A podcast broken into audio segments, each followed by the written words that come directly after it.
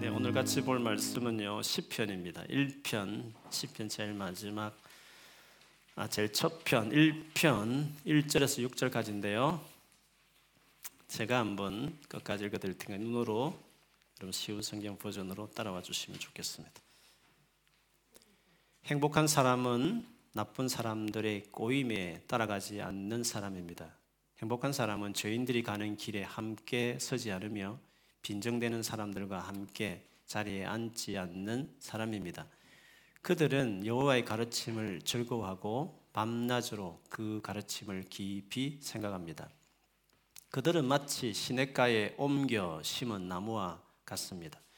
계절을 따라 열매를 맺고 그 잎사이가 시들지 않는 나무와 같습니다. 그러므로 그가 하는 일마다 다 잘 될 것입니다. 나쁜 사람들은 그렇지가 않습니다. 그들은 마치 바람에 쉽게 날아가는 기와 같습니다. 그러므로 나쁜 사람들은 하나님께서 내리시는 불을 견뎌낼 수가 없을 것입니다. 죄인들은 착한 사람들과 함께 있을 수 없습니다. 착한 사람들이 가는 길은 여호와께서 보살펴 주시지만 악한 사람들이 가는 길은 결국 망할 것입니다. 아멘. 우리 한번 집에 계시면 자기 자신, 가족 있으면 가족을 향해서 여기 교회에 계신 분은 서로를 위해서 축복했으면 좋겠습니다. 올해도 주님이 함께 하시니 걱정하지 맙시다. 올해도 주님이 함께 하시니 걱정하지 맙시다. 아멘. 새해가 되면 누구를 만나든지 새해 복 많이 받으세요. 이렇게 우리가 인사들을 합니다. 우리가 그런 인사를 할 때 정말 그렇게 되기를 바라는 마음에서 우리가 인사를 하지만 정말 100% 복을 받을지에 대해서 우리가 확신을 가지고 사실 말하지는 않죠. 그런데 성경에서 말하는 복은 그렇지 않습니다. 성경에서 복에 대해서 많이 언급하고 있는 어, 장이 신명기 28장에서 30장에 있습니다. 거기 보면 모든 복이 여러분을 찾아올 것이다. 너의 자녀들도 또 그 당시로 본다면 집에 짐승의 새끼까지 복을 받을 것이다. 심지어 광주리와 반죽 그릇까지 복을 받고 들어가거나 나가거나 어디를 가든지 복을 받을 것이다. 이렇게 이야기하고 있습니다. 동시에 또 저주도 그럴 수 있다라고 이야기를 하죠. 그러면서 이 복과 관련해서 그 장 마지막이라고 말하시는 30장에 하나님이 이렇게 말씀하셨습니다. 한번 잘 들어보시면 좋겠습니다. 나는 오늘 하늘과 땅을 정인으로 세우고 하늘과 땅을 정인으로 세운다는 건 확실하게 어, 이 말을 한다는 뜻입니다.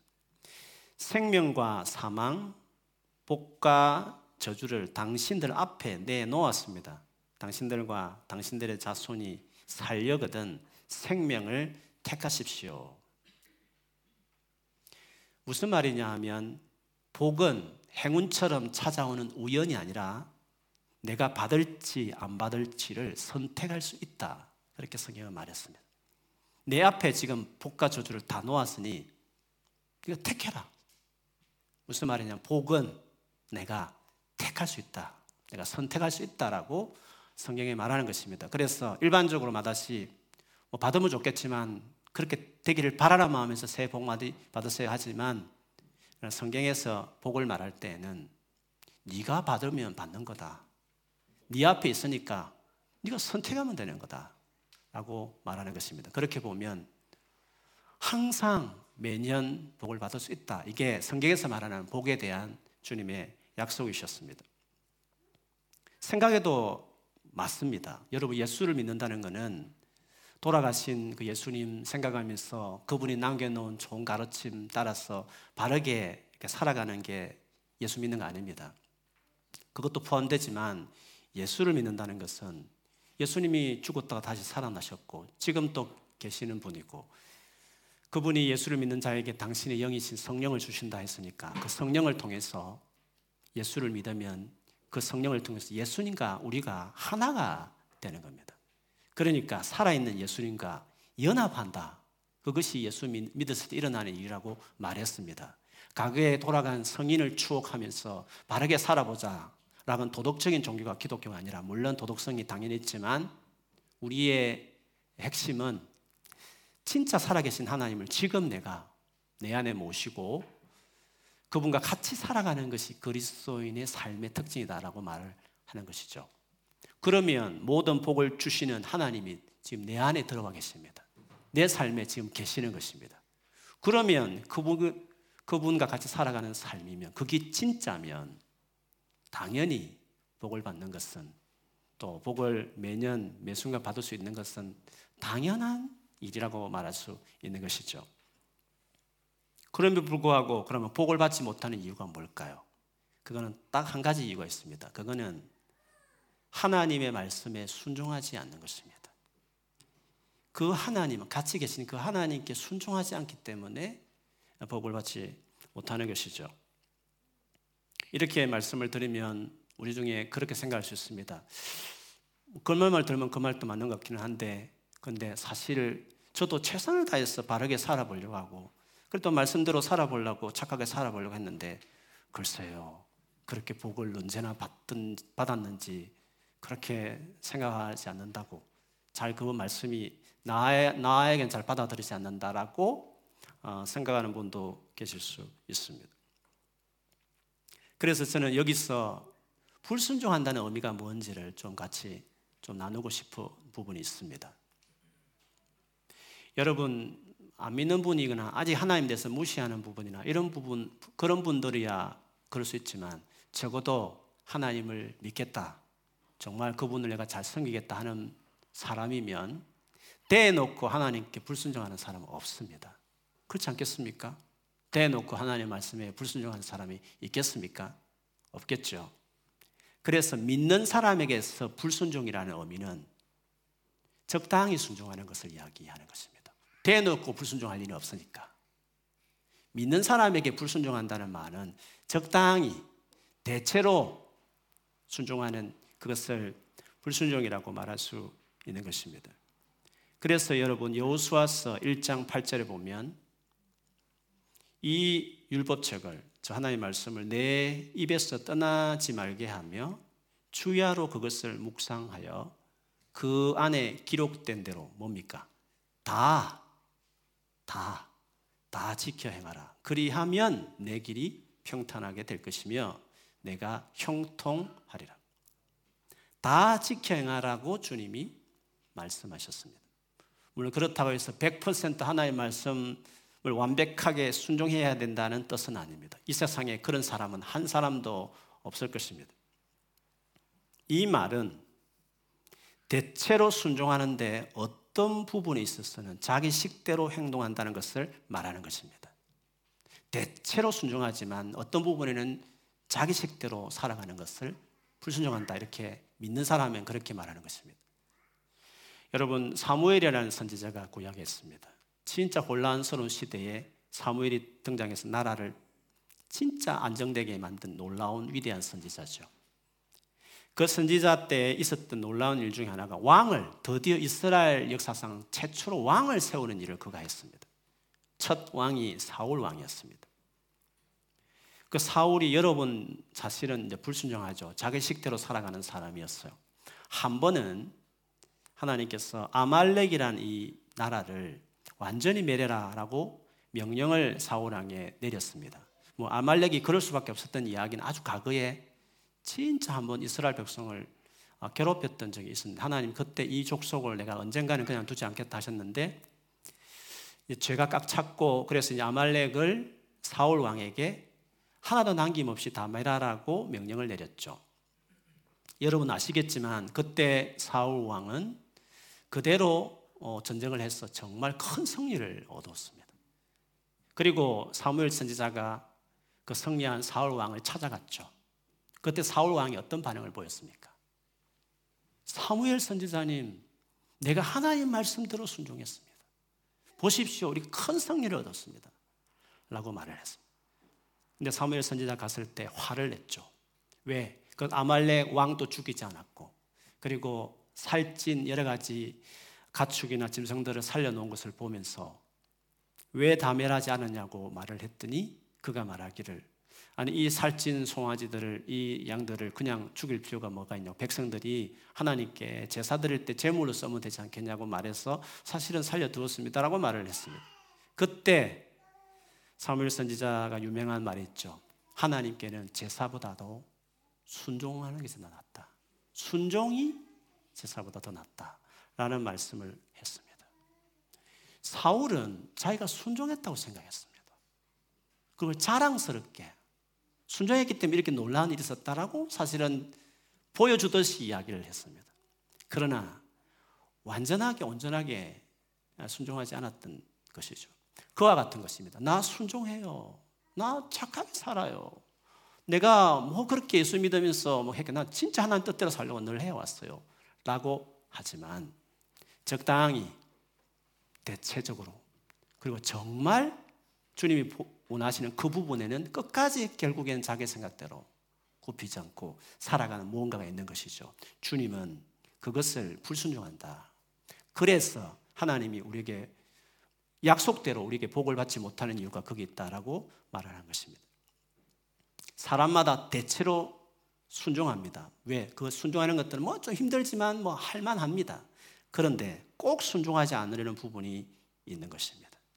하나님 다른 것은 몰라도 이것은 터치하지 마십시오.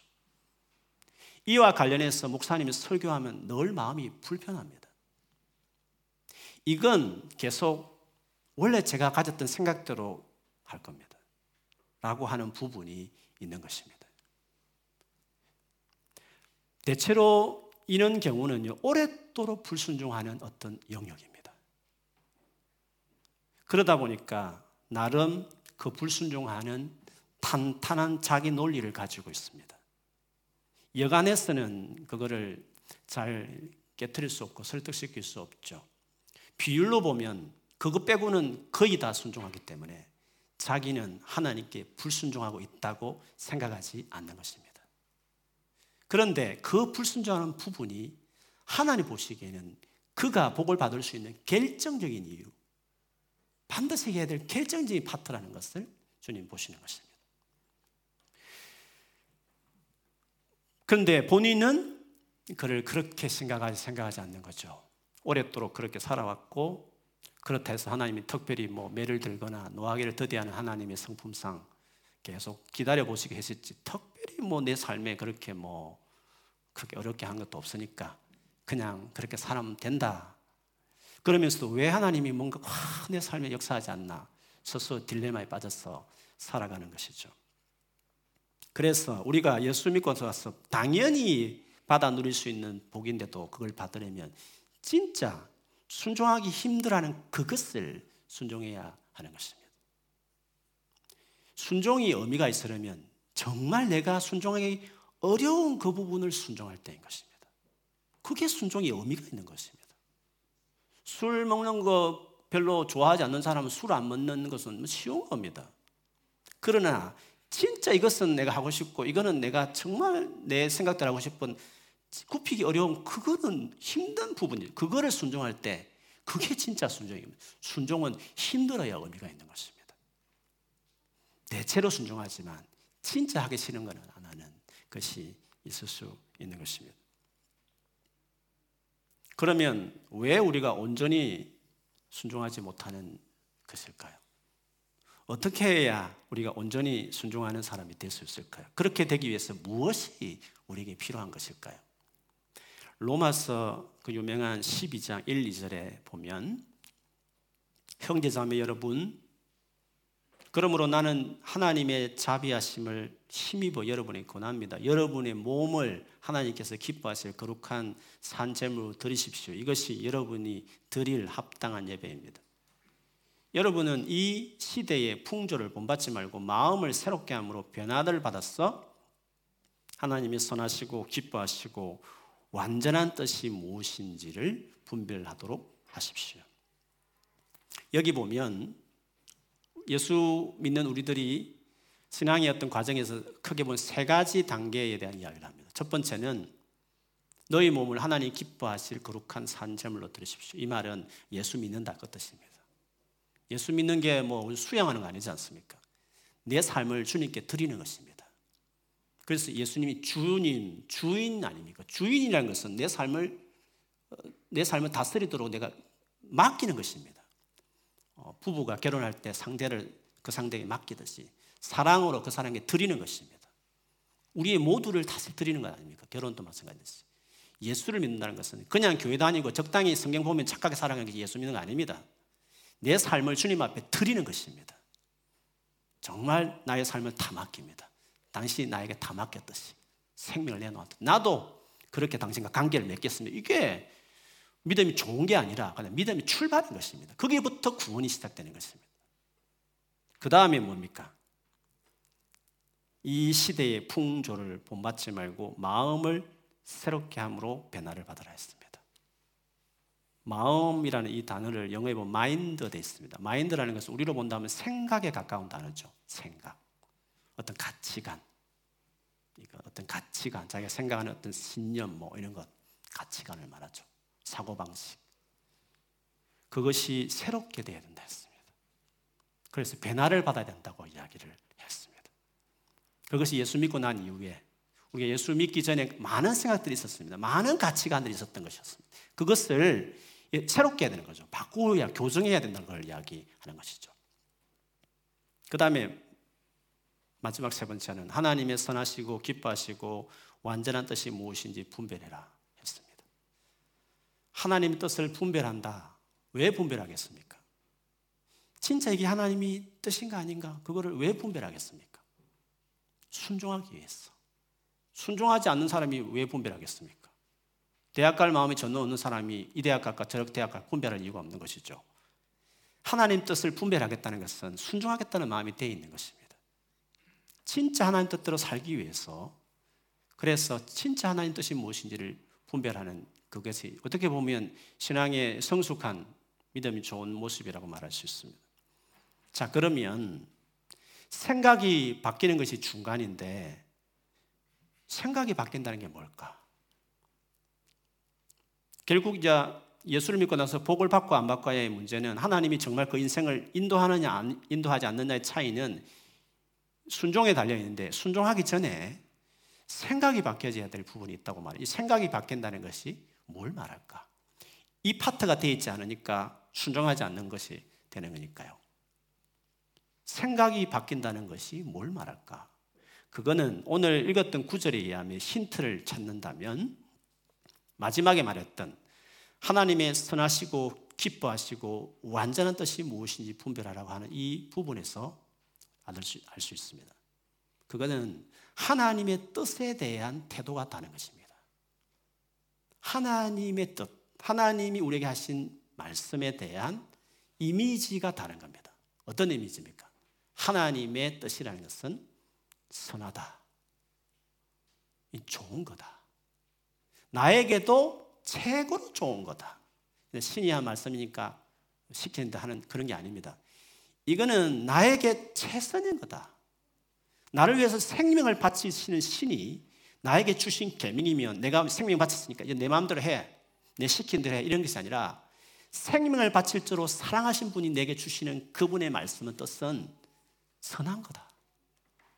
내가 몰라서 안타까울 뿐이지 알 수만 있다면 나는 언제나 이 뜻을 살고 싶은 선하신 최고 선한 진짜 내가 지키고 싶은 선한 뜻이다.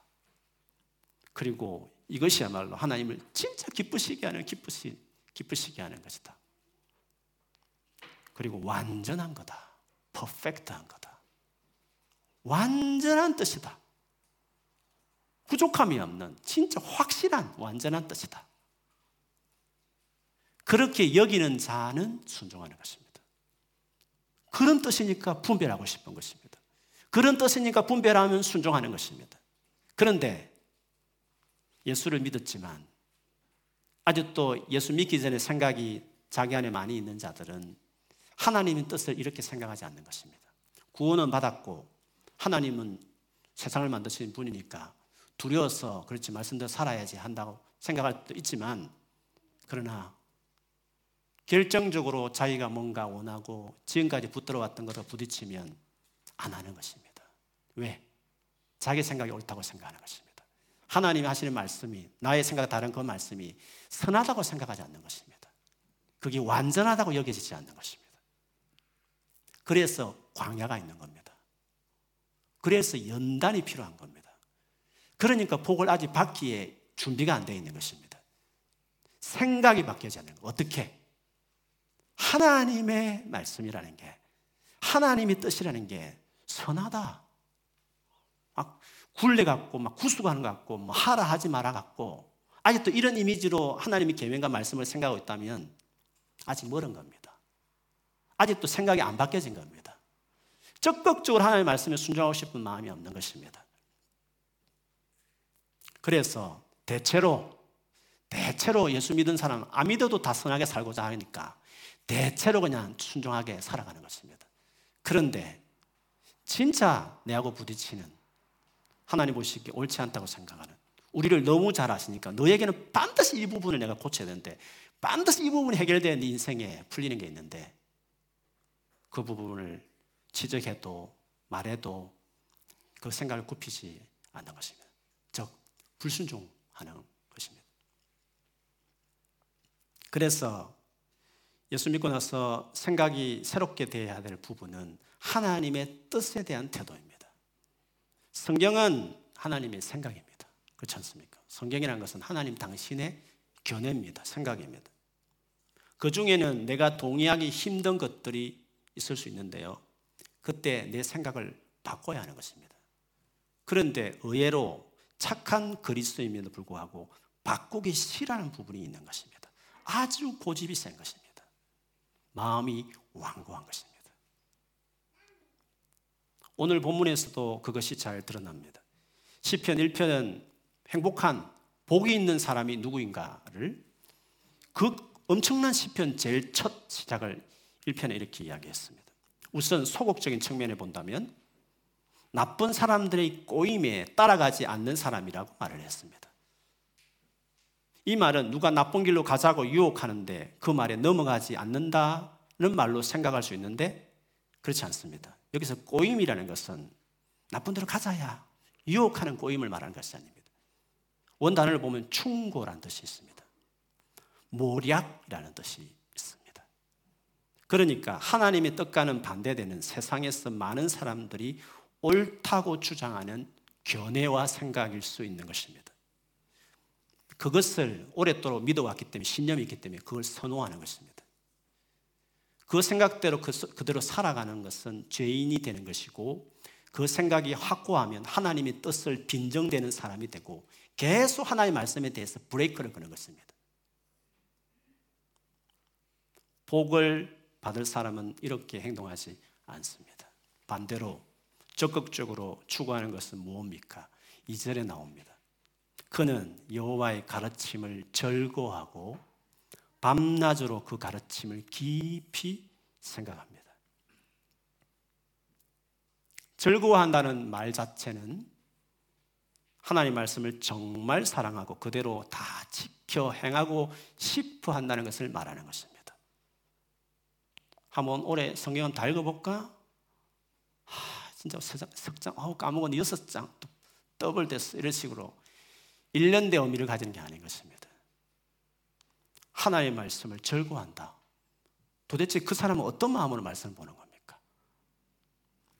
선한 뜻, 완전한 뜻, 나에게 너무너무 필요한 하나님이 너무 기뻐하시는 와, 수학 못하는 친구가 수학 점수 잘 나오는 쪽지 같은 책을 하나 참고서를 어디서 구했으면 세상에 이런 책이 하면서 밤낮 보면서 어떻게 하든 익히려고 하듯이 내 인생에 내 인생을 가장 복되게 한 최선의 길로 인도할 수 있는 모든 것이 이 세상을 만드신 그분이 완전히 쪽집게처럼 주신 귀한 매뉴얼처럼 주신 이 성경책을 내가 몰랐어. 잘 엉뚱하게 살았어. 내가 피해를 받지만 이 하나님의 말씀을 내가 제대로 알고 이 완전한 이 선한 것을 내가 그대로 살았어. 정말 내 인생을 바꾸고 싶다.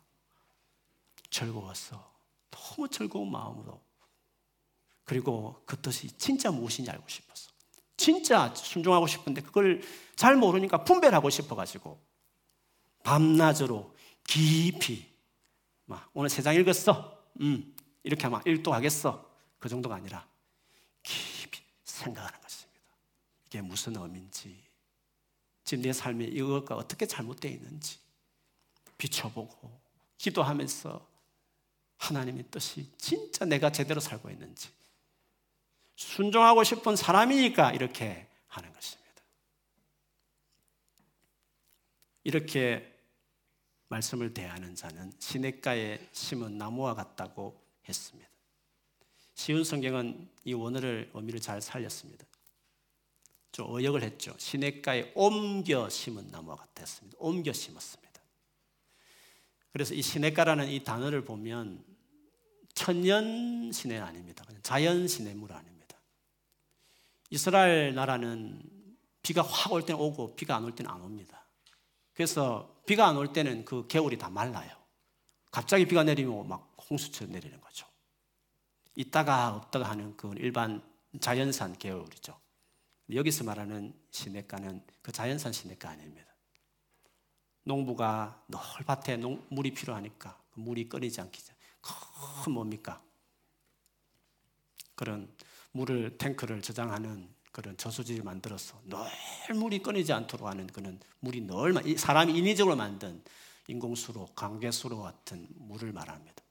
거기에 옮겨 심은 나무인 겁니다. 항상 물이 끊이지 않는 시냇가에 심겨진 나무와 같은 것입니다. 그러니까 항상 언제나 그런 하나님의 은혜가 있는 것입니다. 그래서 계절을 따라 열매를 맺고 잎사귀도 시들지 않는다고 말했습니다. 하나님 말씀대로 살아가는 사람이니까 복을 받는 것입니다. 그 복을 이렇게 설명했습니다. 그러므로 그가 하는 일마다 다 잘 될 것입니다. 4절부터 6절까지는 하나님의 말씀에 불순종하는 사람과 순종하는 사람은 확연히 그 마지막 인생이 결국이 다르다. 끝이 완전히 다르다. 비슷할 수도 없다. 완전히 다르다는 것을 강조합니다. 자기 생각대로 자기가 옳다는 생각으로 살아가는 자는 바람에 쉽게 날아가는 기어와 같다고 비교했습니다. 기어는 알곡과 처음에는 섞여 있습니다. 비슷한 곳에 있습니다. 그러나 바람이 불면 하나님의 심판이 있거나 인생이 갑자기 예상치 못한 굴곡이 있는 일을 막치게 되면 딱 차이가 나는 것입니다. 하나님 말씀에 순종하는 자는 돌봅니다. 그러나 그렇지 않는 자는 여지없이 그냥 거기에서 휩쓸려 가버리는 것입니다. 바람이 휙 날려서 그냥 완전히 구분된다는 마지막 결국을 보게 되는 것입니다. 그래서 오늘 새해 복은 받는 겁니다. 그거는 우연히 받을 수도 있고 안 받을 수 있고 어떤 요행처럼 럭키 하듯이 그렇게 하는 게 아닙니다. 성경에서 말하는 복은 네가 선택하는 거다. 네 앞에 있다. 복이 있고 저주가 있는데 네가 택하면 되는 것이다. 복은 택하는 것이다.